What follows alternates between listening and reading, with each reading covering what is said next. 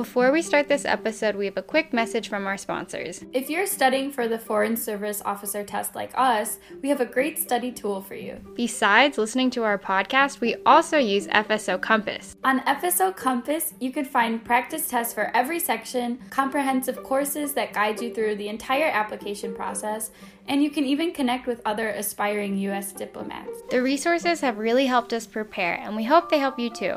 To access FSO Compass and get 10% off your annual subscription, be sure to use the link in our description box. Good luck!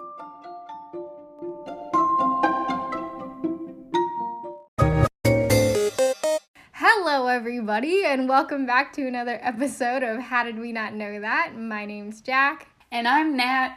And today, Nat is going to uh, tell us about the history of Russia, I believe, because I peeked at your docs. yeah. yeah, today I'm talking about Rasputin and the last Russian emperor.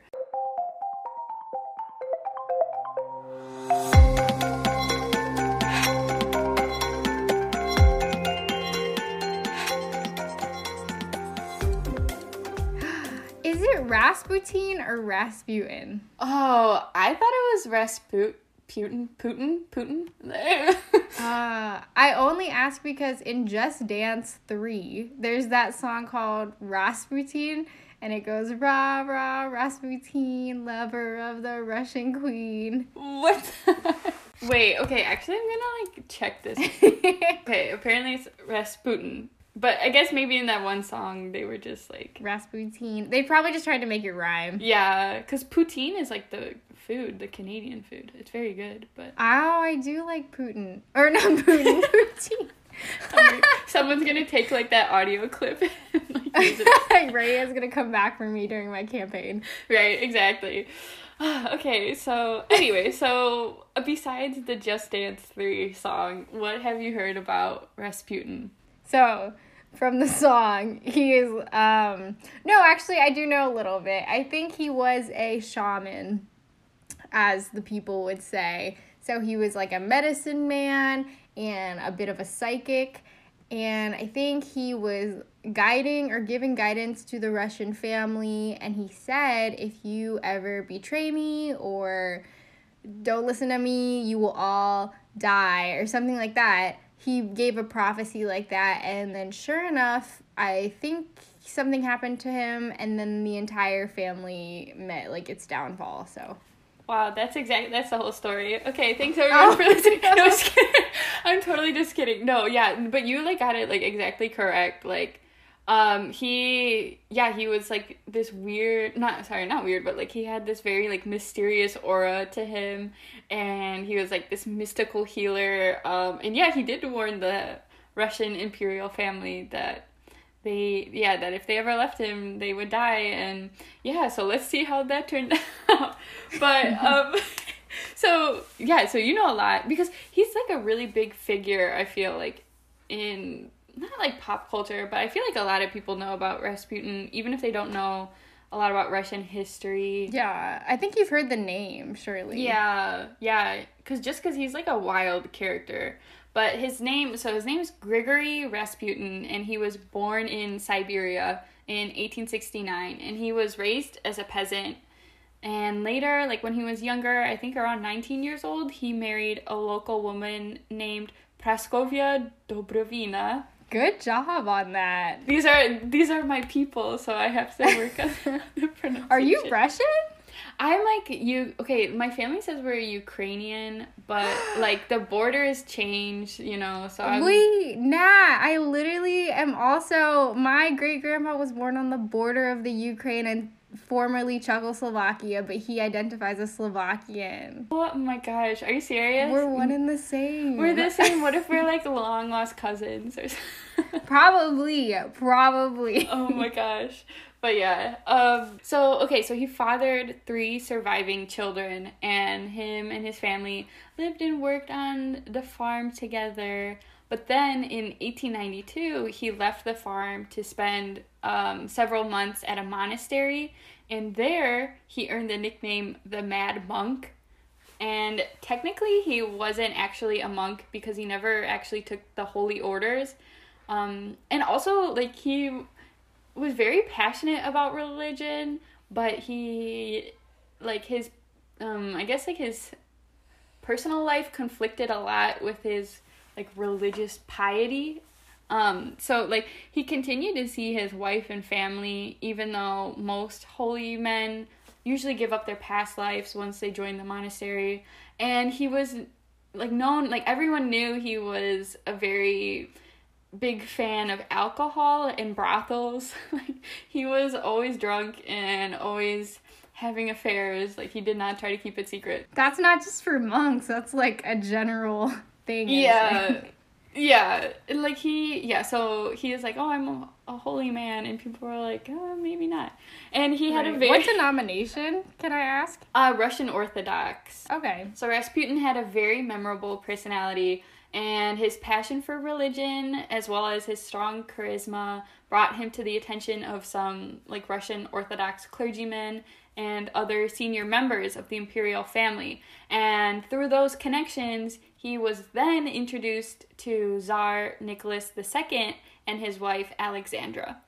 So before I get into that, I just want to like give a background about what Russia is like at this time.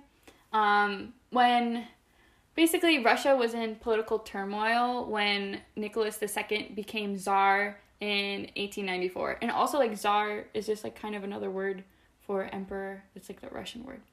Um, and so he became czar in 1894. His father had ruled Russia with an iron fist. He was um, not a great guy. He forced everyone in the empire to speak Russian, even though like there are several languages spoken there, and then there's no freedom of the press, and then there were also very weak political institutions, kind of like we talked about in the Middle East episode, like the judicial system was very corrupt and all that classic stuff. and so Nicholas II was not prepared and he didn't want to become czar. Actually, like when he was crowned, he t- asked his advisor, what is going to happen to me, to all of Russia? I'm not prepared to be czar. I never wanted to become one. So oh, he, no. yeah, it's kind of sad. He was like, he really didn't want the position, yeah. but he was the heir to the throne. So, what age was he when he had to take over? He was 26. Okay, like you're grown enough. I guess yeah. like your dad didn't talk to you about his dad. No, his dad like really didn't have a good relationship with him, and like he did not prepare oh. him a oh. lot. So okay, yeah. So he was just like he was starting off at a low point, like mm-hmm. um, he was not happy to be there. And then so he assumes power. He's twenty six, so he's pretty young, and he is not really well liked by the Russian people. So while he's czar, they uh, Russia gets involved in the Russo-Japanese War. They're fighting Japan and the people there wasn't a lot of public support for this war like they didn't agree with it and they didn't like that they were like fighting and risking all their lives and resources japan won this war sorry so they also like lost this unpopular war so they're even more pissed um, and then later in 1905 nicholas ii's government massacred about 100 unarmed protesters during a peaceful assembly so the public, they're like, "What the heck? You're oh, awful." Yeah, it was really bad. Um, and then like on top of this, he didn't have a civil relationship with with the Duma, and the Duma is like the Russian equivalent of Congress. Um, it's like their representative branch, and so he didn't have a good relationship with them. They were like, "We hate you too." Oh no. Wait, so is this Russian Russian government is um constitutional monarchy? Yes. Yeah, so okay. they have like the emperor and then they also have a representative branch. Okay. Yeah. Why does everyone not like him? Does he like just do a terrible job when he starts? Yeah, like well he's like fighting all these wars and then killing all these like innocent civilians um, and he's just like, I don't think he's a very good like public speaker. He just doesn't have like that charisma about him because like he's also like pretty young and he's just like unenthusiastic. Like people can tell, I think that he doesn't want to be there and they're like, okay, and they're starting to get sick of the monarchy. They're like, we like why are you even ruling us then? Like just leave. um, so that that comes into play later. Um, and like I think the one of the biggest uh, reasons for people's hatred towards him was uh, in 1914 when Russia was drawn into World War One, but they were very unprepared to fight, and Russia actually suffered the largest number of deaths in World War One. And this is literally insane. Like I can't comprehend how many people died. So there were 1.8 million military deaths and then 1.5 million civilian deaths. So literally What? 3.2 million Russians died in World War 1. Oh my god. So people like so Russia is in shambles at the time and they're like blaming the emperor. yeah. Wow. Why why so many civilians? Were they just like there's just battles like in civilian area? Yeah, I think so. I weren't there like black oh my gosh. I need to like refresh my memory on World War One history, but I think there weren't there like a lot of blockades and then a lot of people like died of starvation because like didn't like Oh, Germany Yes. or was it World War Two? Oh gosh, I'm sorry. Probably Let- both. Both yeah. yeah, but I think a lot of people died from starvation, which and like Okay. famine, which is awful. Yeah, that makes sense. I think I heard about this. It was like yeah, basically that the the army was like did not learn how to fight at all, so they kind of just like got led into massacre and then Yeah, yeah, that just like they were they were not prepared to fight because they recently lost like the Russo-Japanese War, and hmm. then then they entered World War One, which is like oh shoot, that's like Wait, what was the Russo-Japanese war about? Were they fighting off of for land or what? yeah, I think it was like territorial. Cause there's like a disputed island Yeah, it's the Kuril. Oh, Kuril the Islands. Kuril Islands. Yeah. Everyone should read Silly Isles and then read the chapter about the Kuril Islands because it's, or just like do your own research because it's very interesting because both Japan and Russia claim the island. The Silly Isles by Eric Campbell. Yeah. He's a It's great a, it's a fun read and then you learn a lot too. So, yeah, so this is basically that's this is what Russia looks like at the time. And they're not in a good spot. And then like a lot of again like there's a huge division between the peasantry and like the working class and then the noble elites of Russia. Like there's a huge wealth gap. So the monarchy like all the peasants a lot of the peasants hate the monarchy because they're like just like so extremely wealthy and they're living in like extreme lavish and they're like what the heck? I can barely afford my next meal and like here you are in this palace so there people are upset about that. And so let me let me get into the imperial family now. So basically the imperial family consisted of nicholas ii his wife alexandra and their four daughters olga maria tatiana and anastasia and then their only son alexei who was the heir to the throne. And alexei suffered from hemophilia which is a rare dis- disorder where your blood doesn't clot so like if he got even like a tiny cut, he would bleed to death. Yeah, I think that's known as the royal disease because it happens a lot in royal families because of the inbreeding for pure blood. Yeah.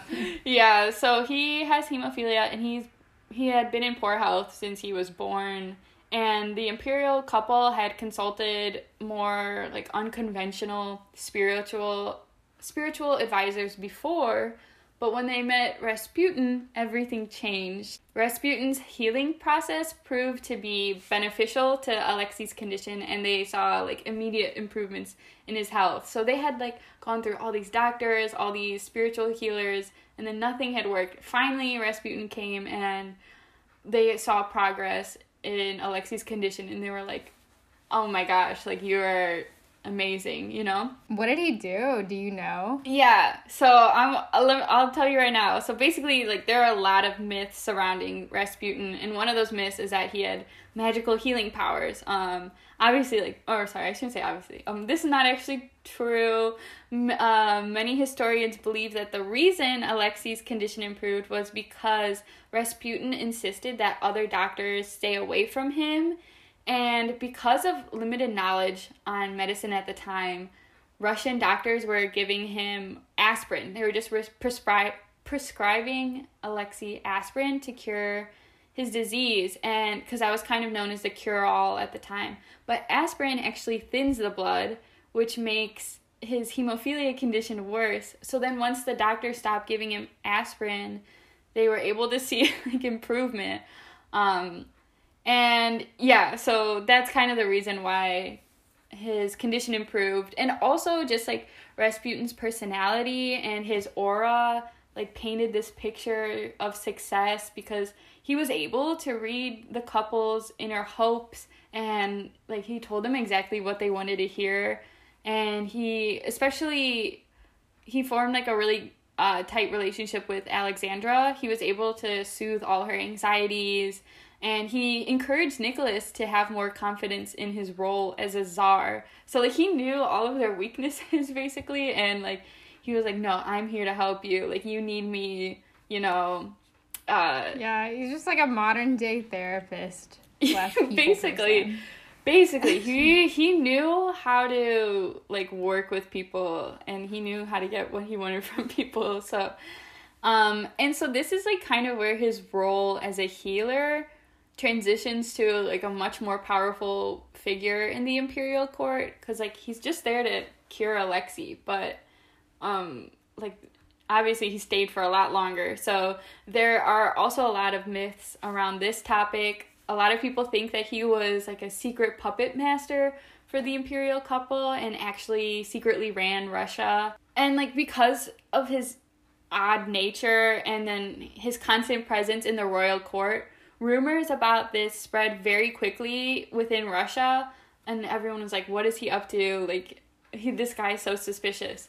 Um in reality, like he did offer military advice occasionally to Nicholas II, but it like his ideas never actually helped him. Like it never actually proved to be like good ideas. So yeah, he didn't have like huge influence over the military. However, he did have a lot of influence over Alexandra.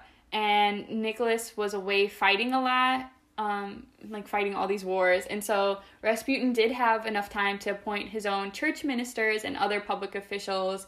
And Alexandra would dismiss ministers who were skeptical of Rasputin so there was like he did have a lot of influence in that regard. And so obviously this really upset the other Russian elites and nobles, which comes into play later. So I really like reading like old Russian literature, like Anna Karenina and like Brother Karamazov. And like in all these books, like they just really they really uh crap on Russian elites basically. Because at this time like the nobles have so much influence over the imperial family and like they're all like cousins and they're all trying to like gain power and like rule Russia and yeah so it's like pretty corrupt at the time and it's uh not very democratic so yeah again like peasants really hated that aspect of the monarchy um and yeah and then before i move on there are also like a lot of rumors that Rasputin was having a secret affair with Alexandra, but there's actually no evidence of this. And these rumors about their like relationship, they also began early and they spread very quickly throughout Russia because like of his reputation for like sexual deviancy and his frequent visits to brothels. Um, he was also having affairs with other high society ladies and while Alexandra did embroider shirts for him, and she and her friends were invited to his home sometimes. Like, there's no actual evidence that they were having an affair. So. Okay. So that line in the song is just speculation, where they said he was the lover of the Russian queen. Yeah, yeah, yeah. That's like kind of like people like joke about it now, and they're like, "Oh, that's why he had so much influence," and it's like, hmm, I don't know. I don't think it was true. Like just a lot of rumors. There, there's just a, so many rumors about him because he was such a weird, unpredictable guy, and like people didn't know the extent of like his like powers. They thought he was like this magical man. So. Yeah, and I'm sure a lot of this is happening behind closed doors, so no one really knows unless you're there. Yeah, exactly. Yeah, so I mean that's true. Like, well, we don't really know, but yeah, and so yeah, that's kind of like a big uh, like an important thing to remember about Rasputin is that the Russian people were scared of him because they didn't know who he was.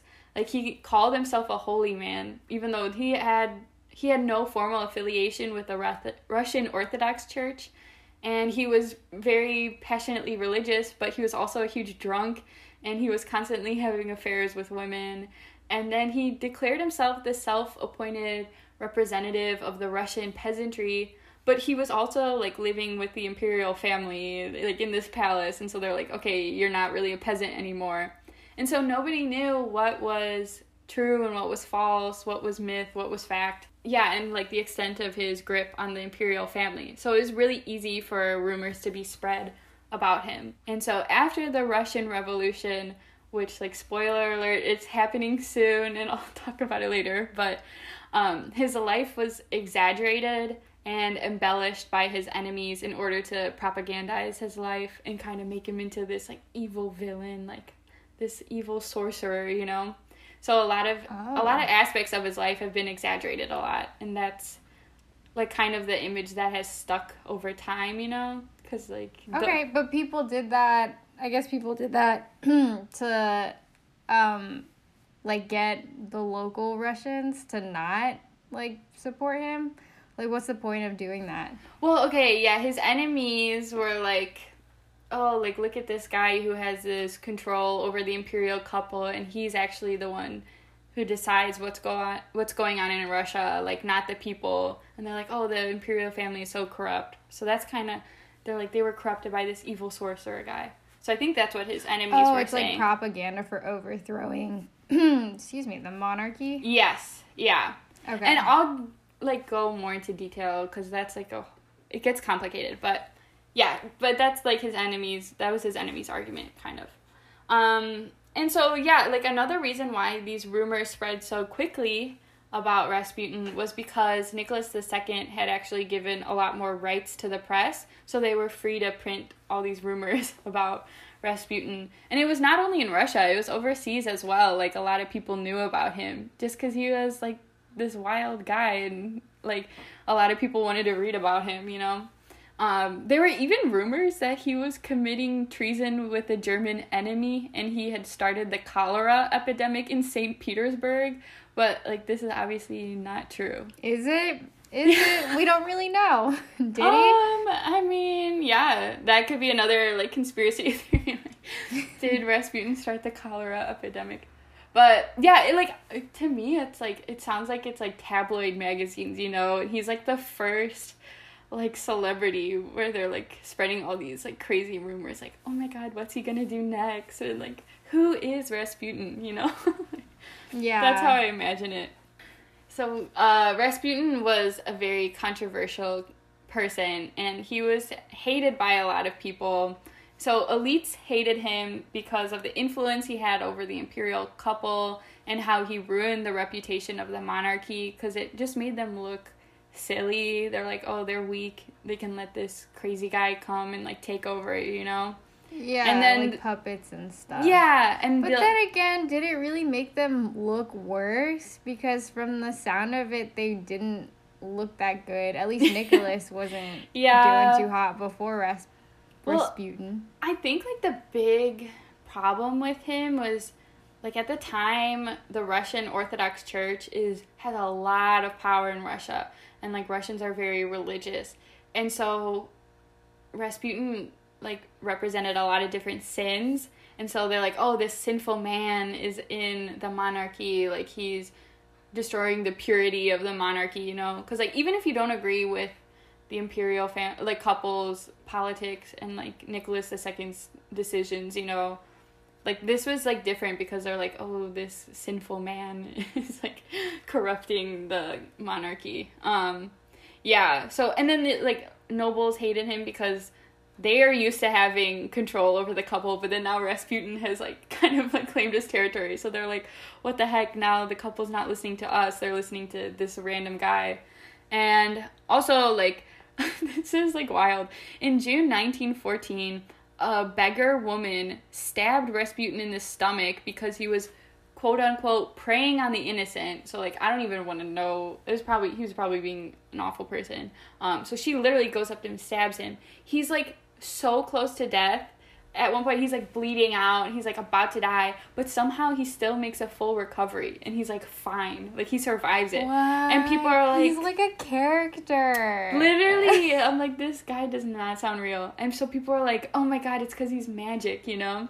Okay. And so hmm. this kind of like feeds into all like the the myths about him. Um, and so Well, uh, yeah. How did he? If he's bleeding out. I don't know, it's just like a medical miracle, I guess. Like yeah, especially at he the the opposite of hemophilia, and then Yeah. like his He's like, blood he clots so much- fast. his blood clots so fast. He has all this extra blood, but yeah. Well, okay. just wait until like listen to what I'm about to tell you because like if you think that is wild, the story of his murder is literally insane. I like could not believe it when I was reading it. So basically, on December thirtieth, nineteen sixteen, Felix Yusupov, which I I know I'm mispronouncing that last name. Um, he's the richest man in Russia, and he's also the husband of Nicholas II's only niece. So he's tied to the family. And so he invites Rasputin over to his house to have dinner with him and his friends.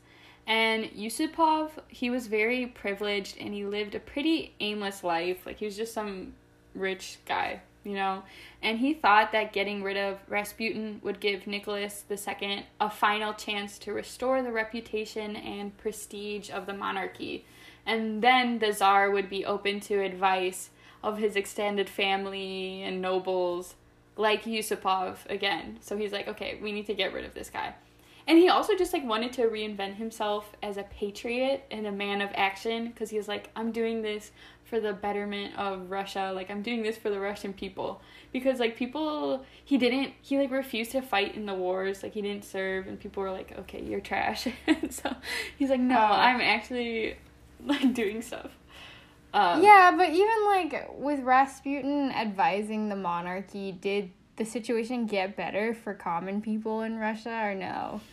Um, not like to my knowledge, not really. Like Rasputin kind of just appointed people who like his allies. He appointed them to like official positions. So he like he wasn't really there for the Russian people. He wasn't like, "Oh, I'm here to make the working class better." He was kind of just there to benefit him own, his own self. It's like, "Oh, I need to get my allies in place." So, yeah. Hmm. So either way, like I don't think that's super patriotic. Yeah. Like I'm not gonna benefit from it. Yeah. So Well, but here's the thing: is like Yusupov is thinking from the perspective of a noble person. He's like, "Oh, I'm doing this for the nobles of Russia, like all." The, okay, not for the common people. All right, that's a care. different definition of patriotism. Yeah, yeah. I so have, it's so. yeah, it's more like classism. He's like he does not care about the working Yeah. class Russian people. Um, which again, Yeah. like this is what Russia's like at the time. It was very divided, which we'll get into in a bit. But okay, so that Ras- sucks. Yeah. Well, also too. Sorry, going No, back. go for it. You said there were like seven different languages before they were forced to speak Russian. So, yeah, Yeah. it sounds like it's not this big monolithic not country where everyone is like united to start. Not at all. It's just like this huge empire, and like Russia is so big. Like each region is so different. Like there's different languages, different religions, different cultures, and so it's hard to unite the people as a whole. Which is like that kind of explains like Russian politics and like Russian history. Is like how do we unite all these people? But um, yeah, What's the population on Russia? it's not huge. Let me Google it. There are 144.5 million people in Russia, which is not, that's like a third of the US's population. And Russia is huge, but a lot of it is uninhabitable because it's so freaking cold. So you can't live there. just, like forest and stuff. Yeah. But yeah, so it's like and everyone's very spread out too, so it's also harder to unite people. Um and yeah, so Rasputin goes to dinner at Yusupov's house, and a few days later his battered body is found in the Neva River. And so yeah, yeah, it's wild. And so the details of his murder are a bit unclear. So in his 1928 memoir, memoir, Yusupov actually wrote about how he and his friends killed Rasputin because, like, to him, yeah, because to him, he was like, "This, I did a good deed for the country," and like, a lot of people ended up, all the other elites like praised him for it. They're like, "You did a great thing, like, good job." Like, he didn't serve any time, you know. Oh like, my this is, gosh! like, what? yeah. And so he said, basically, what he said happened was that he served Rasputin a platter of cakes and several glasses of wine that had been poisoned with potassium cyanide. And to his surprise, Rasputin was unaffected by the poison. So him and his friends are like, uh, okay, I guess we gotta go to plan B. So then they just start pulling out the revolvers and they shoot Rasputin multiple times and he like collapses to the ground. But then when they're like dragging his body out, he like revives and he tries to escape and they're like what the heck? We still can't kill Stop. you so then like this part is like kind of awful. They beat rasputin viciously and then they tie him up and throw him into the freezing cold river because it's like december you know? And they said that he was still alive when he threw when they threw him in the river. And then that he died by drowning. I would be like, this is a, it's a demon. Kill it.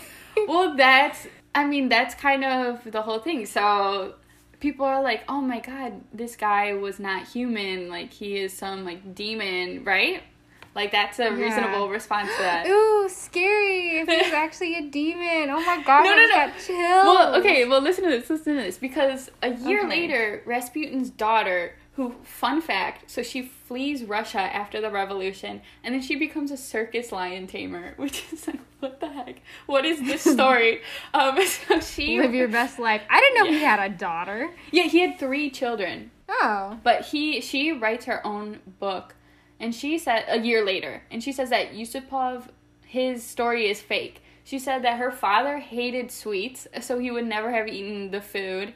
And she also pointed out that the autopsy showed that he died from gunshots to the head from a close range and not from like drowning in the river.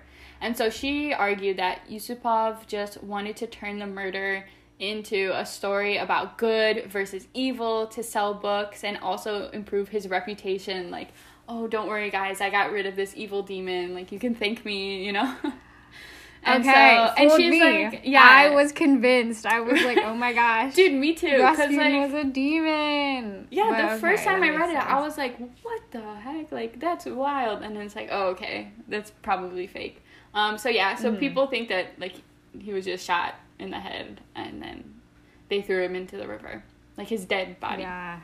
Um Oh my god. I know, sorry. So Like, terrible. It's like kind of gruesome. Well, okay, yeah, we it's gonna get a little bit worse later when we get to like the Romanov family. But it's I, not done. I know. I like I'm almost done though. But um, yeah, we still Okay. gotta just a, like a tiny little bit. But no so, rush. It's fine. It's interesting. so responses to his death were pretty mixed because the elites were happy and like I said earlier, they were like praising the killers. Um, but actually like his death, Rasputin's death didn't lead to radical changes in Nicholas and Alexandra's politics. Like they were like, "Oh, Russia's to be better now." And like that didn't really happen.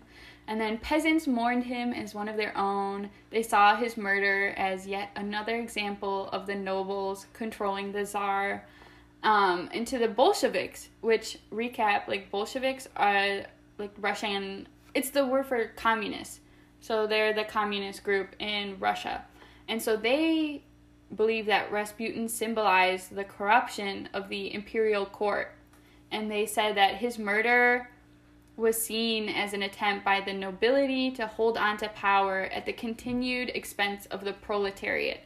And the proletariat is another word for a working class. So they're like Rasputin was working class and the nobles killed him for their own benefit. Like we don't like the nobles, like let's overthrow them. So that's so actually like after the revolution, the provisional government leader, his name was Alexander Kerensky, he actually said that without Rasputin there would have been no Lenin. So like Vladimir Lenin was the leader of the Bolsheviks in this Russia in this in this revolution. Um so I like I'm just to do like a quick 1 minute overview of the Russian Revolution of 1917. So remember how we talked about earlier, Rasputin was like, if I die, you guys are all going down, like to the imperial family. 15 months later, um, his prophecy comes true. So basically, the Bolsheviks, which are let they're led by Vladimir Lenin. They seize power and they overthrow the Duma and also the Romanov dynasty. And the dynasty had been ruling for over 300 years. Um, and so they. Okay, question. I'm Yeah. so sorry. No. Um, what's a dynasty? If they're overthrowing multiple dynasties, isn't that just like time periods or? It's like the dynasty is like one royal family. Like like the monarchy is like Oh. the kingdom as a whole, but then the dynasty there's like the why can't I think of any other like Oh, what it's are- like related bloods to. Yeah, like the families. Like there's like the British who are like what's the current British dynasty? I don't know what their last name is. The William. Yeah, but like what's Or his, no, that's his first first name? What are they like the Princess Cromwells? Diana. Yeah, Diana. Meghan something or other. Markle. Yeah, but I don't know why I'm blanking on an every dynasty name. But basically, it's like oh, like this one family, like that's the name for their whole like family. So the Romanovs is like the one linear family that they've passed down the throne to for 300 years. So they've been ruling for like oh, like Chinese dynasty. Like there's like what like the Ming dynasty. Mm-hmm. Yeah, but see, that's the dynasty. I thought was like a time period. I didn't realize that it's like a bloodline. Well, it's the bloodline, but it's been used to mark different time periods. Because normally, mm, like when you switch okay. dynasties, when you switch families, that's because like you're switching, like political views and goals. oh, you know. okay, that makes a lot of sense. Yeah. So How did I not know that? how did I not know that? But yeah, so they the Bolsheviks overthrow the Romanov dynasty and they later become the Communist Party of the Soviet Union. And so Nicholas II was dethroned and his family was imprisoned. And they tried to gain asylum in France or Britain because Alexandra was actually the granddaughter of Queen Victoria. Um, but they were refused. Um, okay, I I'm just gonna they were refused, but she's the granddaughter Yeah. of Queen Victoria. Yeah, it's like very scandalous. It's like what the heck? Wow. They really just like turned their back on them. But they didn't no one thought that they would be killed. Um basically they were like the family was put into exile. They were like imprisoned. But at first like they were just taken to another like huge house and they took like 40 of their servants with them and they could take like most of their belongings. So they're like okay, you're not in power, but like you could still kind of live a comfortable life. Um, this lasted for a, little bit, and then they kept getting moved from house to house. Eventually, they ended up at the at this one house, uh, Ipatiev house. I don't know how to pronounce it. Um, and this is where things like take a turn for the worse. They show up to this house. They can't bring any of their servants with. There are no bed linens. It was very dusty. There weren't enough plates or silverware, and a wall had been built around the house so they couldn't see like outside. You you're just like in this prison, and they were like hassled a lot by the soldiers. So they're like, okay, but even then they didn't think they would actually be murdered. Um, Okay, honestly though, that living situation, I'm pretty sure there are some peasants living that way too. Yeah. I mean, yeah, that's like, yeah. That's true. Um, but yeah, so I'm not going to get into the details about their murder. I'm just because it's like Oh, please do. Why not? okay, it's like really gruesome, but uh like Oh, I will okay. just give an overview because like if you'd like to learn more, you can look it up, but the details are like really painful to hear. But basically on July 17th, 1918, the Romanov family is awoken and they're told to prepare for another move. And all of a sudden, the soldiers just start shooting at them. Um, and like they're in this tiny room and you can see photos of the room after it's like horrifying um they're like this is like back in the old days when guns are like really weird and they don't work all the time and so they're like shooting at them but they're unsuccessful um like they don't kill them right away you know like they maybe like the bullets will hit them but like they won't be fatal shots Wait, let me just make sure my my facts Yeah. are correct. So, Nicholas is Nicholas already murdered or no? no so they're like all seven of them are in the same room like they're all together Okay. In this tiny All right, room. so the Bolsheviks are like, get out of here, and they get out and they're fleeing to all these houses, right? yeah. And then the Bolsheviks well get yeah. them at this house. Oh, Yeah. Oh no no sorry. Okay, yeah. so now they're at this house and they're like, now let's kill them. yeah. And it was very like Why? out of the well that's like I mean there's a lot of speculation. Like people are also like so confused. Like why did they shoot them all of a sudden? Um like it really doesn't make a lot of sense like why they would kill them all.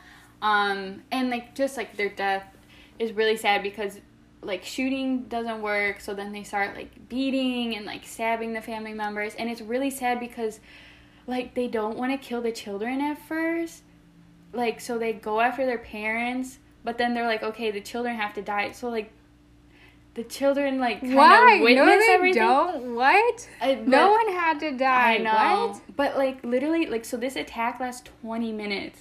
So can you imagine?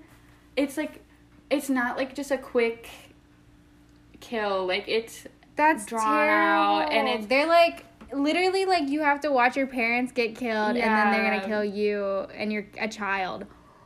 That's terrible. That's literally so sad. My friend told me that Russian history is depressing. That's horrible. I don't care what like what the royal family did. I'm sorry, but that's like not okay Yeah. to do. it's not oh my god, it's not excusable at all. It's such a gruesome death and like they're like they're trying to cover up. They don't want anyone to know what happened. Like the like the people killed them, they're like no one can ever know what happened to the family. And so this is what's wild is like at first they only told the public that Nicholas II was killed. They didn't say that the rest of they just said the rest of the family was still like imprisoned. And the death the details of their deaths as well as the locations of their bodies weren't known by the public until the fall of the Soviet Union in 1991. So like this whole time period like people didn't know what went down. They were like the family just went missing and like because of this there's so many there were so many rumors that some of the daughters escaped um, especially anastasia which like there's a whole disney movie about it. Like jeez louise. Um, and so a lot of people claim to be like the like the romanov children. Um, and like there's like one girl who like was like really famous for like she was like I'm Anastasia like I am I had to hide in captivity but then DNS DNA tests later proved that these claims were false and like they tested the remains of the bodies and they're like no these are like all the Romanovs Oh family my gosh. Yeah. Wait, how did they find out where the bodies were later though after the fall of the Soviet Union like Oh, I because I, mean, when did when did the murders happen? Like the 40s? no it was 1918 So forever ago. Yeah. So how would they even how So they have I- record of it? And yeah, how they find the dead bodies for the DNA test? Um, well, I think okay, if I remember correctly, I think I guess like just people in the government like knew and it was like top secret. I don't know. And like they just like didn't tell the public, so I guess people in the government still knew. But then like when they were trying to find the remains of the bodies, they had put the bodies in like two separate graves to like split up the family so then like it'd be harder to find the remains. And I think like they had found one grave, but it took a lot longer to find the second one. Um yeah, so it so it is really sad. But now the remains have been collected and they're like buried somewhere in Russia in like a nice place. But it's it's so depressing. So Russian history is depressing is depressing, but like again, the Bolsheviks so kind of just to wrap everything up, like the Bolsheviks saw the monarchy as a cancer that made it impossible for the working class to rise. Um, they were like, we there's no way for the peasants to have a better life if there's still a monarchy in place. Um, ironically, the death the death of Nicholas II overshadowed Lenin's victories in the Russian Revolution. And so it took up more space in the newspapers. Everyone was focused about the fact that Nicholas II had been killed. And it actually made many Russians yearn for the monarchy. So they're like, even if they didn't like him while he was alive, they felt bad that he had been like murdered. And so it kind of proved to be counterproductive. Um, and, but like, obviously, it had a huge. That was the last Russian emperor. There are no more. Uh, like emperors anymore. Um, it's a completely different country now, and so like it went from a monarchy to like the Soviet Union. so um, it's just a wild change. Um, you said that they went for like multiple dynasties. So did they murder the other dynasties? No, so like, like, other bloodlines. no, um, I don't I don't know if they like killed other members of like their cousins or anything, but it's like they just ended the Romanov dynasty. So the Romanov dynasty had been ruling for 300 years. Like so this family like they passed it down from son to son.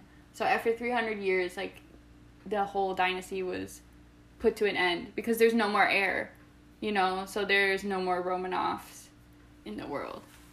If that makes sense. Wow. No, but literally, it's such a it's a depressing story. But like, it's just if you think about like if you're a Russian, like if you live in Russia at the time, can you imagine how wild this is? Because like the revolution like takes like about a year. There's like a big one in February and then a big riot in October. And then you go from like monarchy to Soviet Union and then the Soviet Union collapses later. Like I don't know, Russian history is just so wild. It's so crazy, like how much the country has changed in like just like a hundred years. You know? Yeah. To be fair, yeah, that's wild. The monarchy was just like 1918. Like that's Yeah. nothing. That's not that. Um, yeah, it's, not it's that literally ago. nothing. It was like like yesterday almost.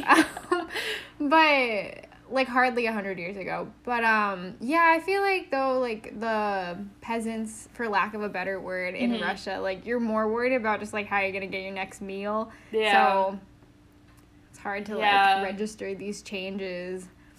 Yeah, but then they're like, you know, the Bolsheviks are like, we're here for the working class people, whether you agree with like them or not, like, and whether you think it was successful or not, that's like a whole different thing. But it's just like a wild time in Russian history. Um, Mhm. yeah, and so that's the story of Rasputin and the last Russian emperor. So sorry, it like took a depressing turn at the end. I'm gonna try like I so I'm gonna challenge myself. I need to pick a topic where there is no like death or despair. like I don't know why It's always- hard. History Yeah, is it's brutal. hard. I was looking at next topics, and basically all the ones are like wars. Dang. Um. Well, thank you so much, Nat, for covering that. This is probably one of my favorite episodes we have done. Yay! It was funny and sad at the same time. We love a good emotional roller coaster. Yeah. Well, thanks So, for yeah. listening. Um, and yeah, we'll see you guys in the next episode. Bye. Bye. This has been an episode of How Did We Not Know That? If you liked it, don't forget to subscribe to us on Apple Podcasts, Spotify, or wherever you get your podcasts from. You can also follow us on all social media, including YouTube, at How Did We Not Know That? If you thought our podcast was low quality, we know. We thought so too. Help us improve the podcast by contributing to our Patreon. Thank you for listening and see you guys next week.